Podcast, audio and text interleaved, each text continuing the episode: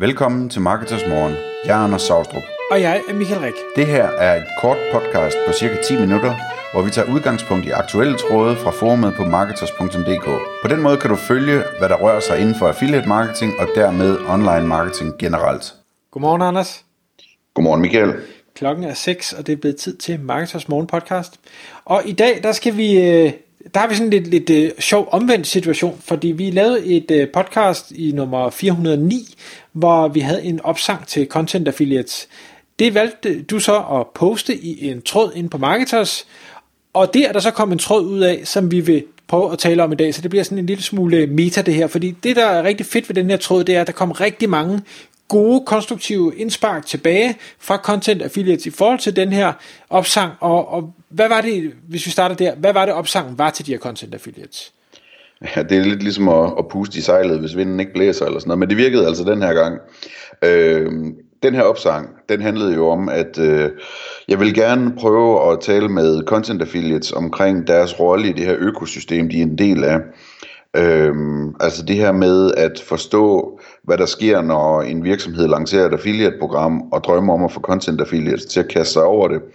og det så går lidt for langsomt. Øhm, og der, der talte jeg jo om, om øh, altså det kan både være nye programmer, eller det kan være programmer, der ændrer på deres satser, eller på deres produkter, eller på et eller andet, hvor, hvor øh, det kan være svært at få content affiliates hurtigt til at begynde at sende trafik til, øh, til programmet, og få det testet, og få tilpasset deres artikler, og få tilpasset produkterne i deres artikler, og sådan nogle ting. Så øh, det, det var sådan opsangen øh, helt kort fortalt, øh, og problemet er selvfølgelig, at hvis ikke øh, man reagerer relativt hurtigt som, som content affiliate og som netværk, øh, at ens content affiliate ikke reagerer så hurtigt, som man kunne drømme om,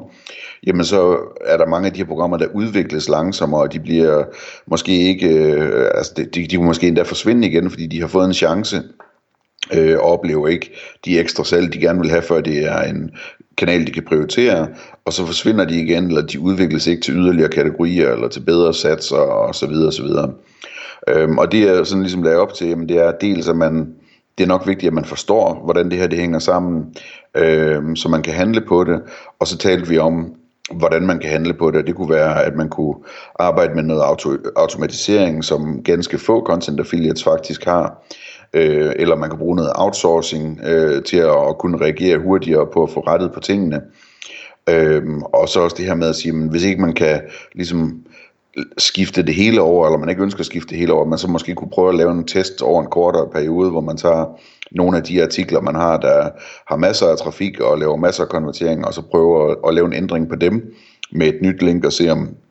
om, om konverteringen så er god, så man ligesom har gjort et eller andet, og så man både får noget data, og man får sendt øh, et signal til økosystemet om, at her der er der ved at ske noget. Ikke? Så den, øh, den postede jeg så og bad om feedback på det, øh, på det, hvad tænkte folk om det. Og det var der rigtig mange, som tænkte meget øh, kloge tanker omkring, og det vil jeg lige prøve at gå igennem her. Øhm, og jeg vil sige sådan, altså jeg, jeg er sådan lidt en irriterende type, eller meget en irriterende type at diskutere med, fordi at jeg har altid et, øh, et modargument, øh, men det skal man ikke tage som udgangspunkt, øh, udtryk for, at jeg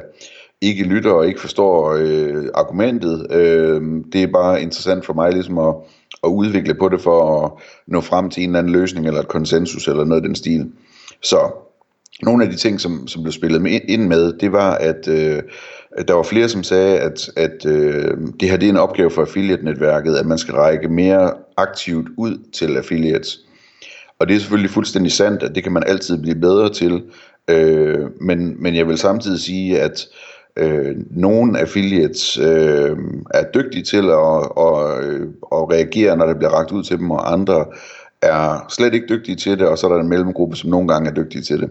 Så man, altså sådan bredt set over affiliates, jamen, så kan man gøre noget. Der var også en affiliate, som jeg konkret ved er super øh, proaktiv og altid svarer tilbage og reagerer hurtigt osv., som sagde det her med at række ud, hvor jeg, hvor jeg måtte sige, jamen, det, det er ikke dig, vi taler om her, fordi du, du er, du er et af de eksempler på, hvordan det skal gøres. Øhm, så så det, altså, det er jo problemet, hvis man giver sådan en generel opsang, at man, øh, man øh, skyder lidt med spredehavl og rammer, øh, rammer nogen også, som, som absolut ikke har fortjent at, at blive ramt, kan man sige. Der var også øh, et indspark om, at øh, det var en god idé at starte med en konkurrence, når man starter et affiliate-program, og det er selvfølgelig rigtigt. Øh, samtidig kan man sige, at konkurrencer skal man være klar over, at de virker ikke altid. Det er sådan øh, lidt en chance at tage med en konkurrence, og øh, nogle gange virker det rigtig godt, andre gange så virker det nærmest ikke, og så er der sådan nogle mellemting. Ikke? Øh, der var også nogen, som spillede ind, at de gerne ville have noget mere information om øh, sådan topprodukter, altså hvad, øh, hvad omsætter godt, hvad er let at sælge og den slags ting. Og det, det, det er sådan set et rigtig godt indspark, og det er også en ting, som annoncørerne har mulighed for at fylde ud, når de laver et affiliate-program, den slags ekstra informationer. Øh, og der er mange, der, der ikke gør det, øh, og hvor man så som affiliate kan sige, jamen, så, er det, så er det deres egen skyld. Man kunne også tage vinkelen og så sige som affiliate, det er en ekstra god mulighed for mig, fordi at jeg er ikke bange for at skrive til dem og bede om de her informationer, og jeg skal nok få dem ud af dem. Øh, og så er jeg foran alle de andre affiliates, fordi jeg har de her informationer at løbe med. Og min erfaring er altså, at annoncørerne er glade for at dele den her slags informationer, så øh,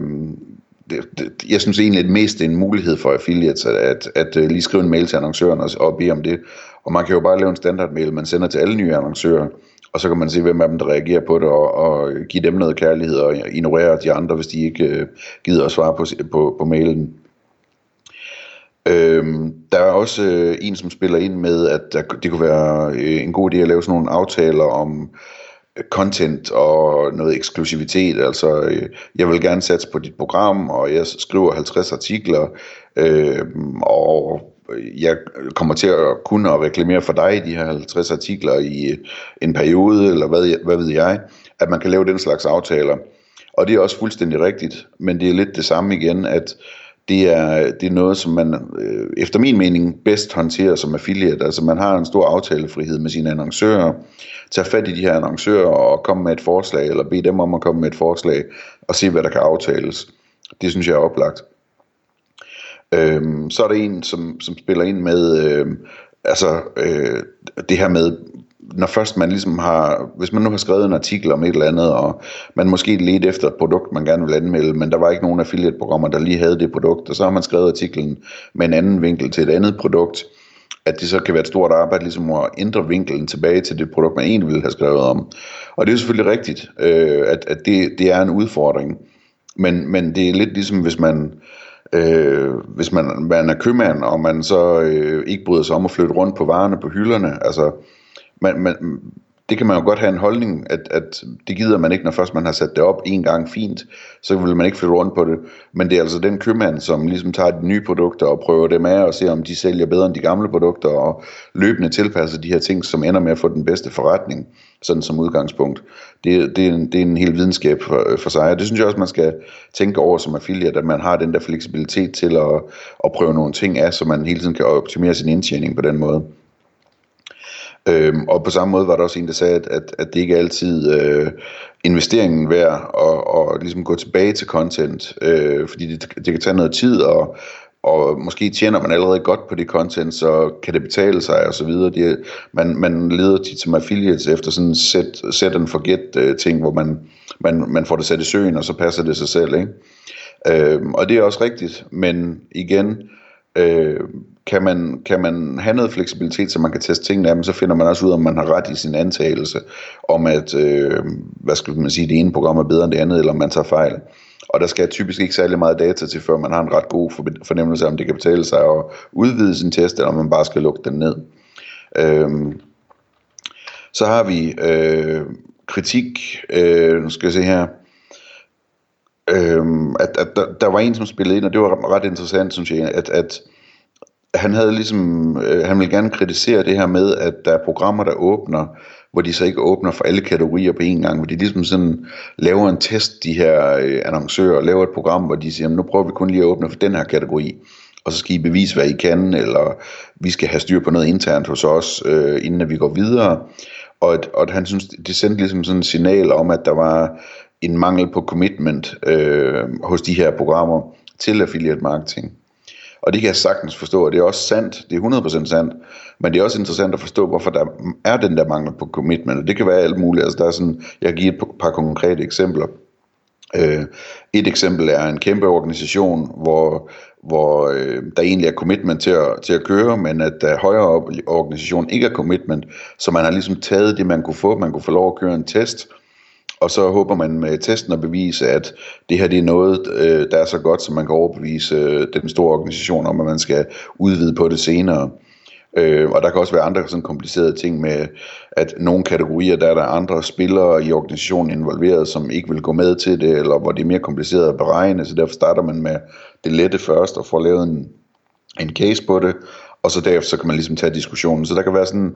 ting, hvor, hvor jeg synes, sådan, ud fra mit perspektiv, at man bare må indse som affiliate, at altså alting er ikke sådan lige så let og naturligt, som det man lige skulle tro, og, og nogle gange så er betingelserne bare sådan, at man skal ud og vise noget, før man kan få noget mere. Og det kan man så vælge at tage del i, eller man kan vælge at ikke at tage del i det, men man skal være bevidst om, at sådan virker det her økosystem. Øhm, så er der også øh, en, som spiller ind omkring, at, at altså SEO-baseret affiliate, det jo tager tid. Øhm, og det, det er selvfølgelig fuldstændig korrekt, øh, men jeg tror, at de fleste affiliates øh, allerede ranker på noget. Altså det, er sådan, det, det er de cases, jeg ser, hvor jeg sådan kan, kan være lidt kritisk, altså hvor man allerede har rankings, men man ikke skifter ud til noget andet. Fordi det er den allerbedste måde at gøre det på, som affiliate. Prøv at skifte ud, se om det virker, og hvis det virker rigtig godt, så producerer endnu mere indhold, og endnu mere målrettet indhold osv. Det tager selvfølgelig tid. Øhm, og øh, en sidste ting, jeg vil nævne, det er, at der er også en, som nævner, øh, at det kunne være rart at blive informeret i, øh, altså måske en måned før, eller to måneder før et program bliver lanceret, sådan, så man kan forberede content til det. Øhm, og der, der kan jeg altså sige, at det kan jeg godt forstå kunne være rart, men, men øh, realiteten er bare, at man ikke ved, hvornår et program bliver lanceret, fordi det bliver lanceret så hurtigt som muligt, og nogle gange så er det IT-implementeringen, der trækker lidt ud, nogle gange er det beslutningsprocesser hos annoncøren, eller et eller andet, der trækker ud, så man, man ved faktisk ikke, hvornår et program bliver lanceret, og man ved heller ikke, om det bliver lanceret. Der kan ske et eller andet i sidste øjeblik, så det ikke bliver lanceret. Så derfor så, så er det ligesom et vilkår, at man bare må tage programmet, når det bliver lanceret, i langt, langt de fleste tilfælde. Så det var lidt tanker om, øh, og, og lidt referat af, hvad der blev diskuteret oven på den her opsang. Tak fordi du lyttede med. Vi vil elske at få et ærligt review på iTunes, og hvis du skriver dig op til vores nyhedsbrev på marketers.dk-morgen, får du besked om nye udsendelser i din indbakke.